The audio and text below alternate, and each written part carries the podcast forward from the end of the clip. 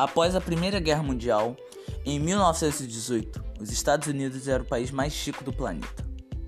Além das fábricas de automóveis, os Estados Unidos também eram as maiores produtores de aço, comida enlatada, máquina, petróleo e carvão. Nos 10 anos seguintes, a economia norte-americana continuava crescendo, causando euforia entre os empresários. Foi nessa época que surgiu a famosa expressão American Wall of Life. O mundo invejava o estilo de vida dos americanos. A década de 20 ficou conhecida como os loucos anos 20. O consumo a indústria criavam a todo instante bens de consumo. Clubes e boates viviam cheios e o cinema tornou-se uma grande diversão. Há 90 anos, o mundo entrou em um choque com a queda da bolsa de valores de Nova York. Os Estados Unidos emergiam como a maior potência mundial e a produção de bens era galopante. Mas os salários dos trabalhadores não aumentavam no mesmo ritmo e as desigualdades só acentuavam.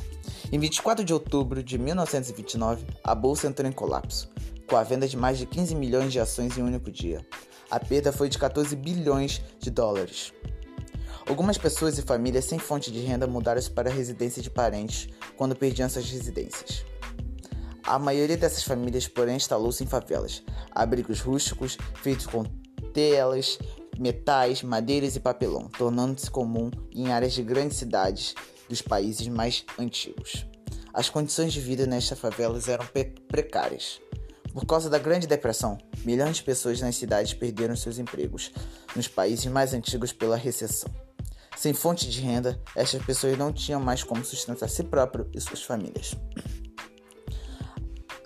A maioria das residências dessas famílias, por sua vez, eram alugadas ou ainda estavam sendo pagas através de prestações.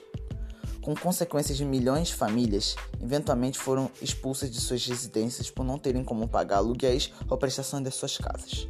Além disso, o desemprego fez com que a, a subnutrição tornou-se comum entre a população dos países mais antigos. Milhares de pessoas morreram por causa da subnutrição.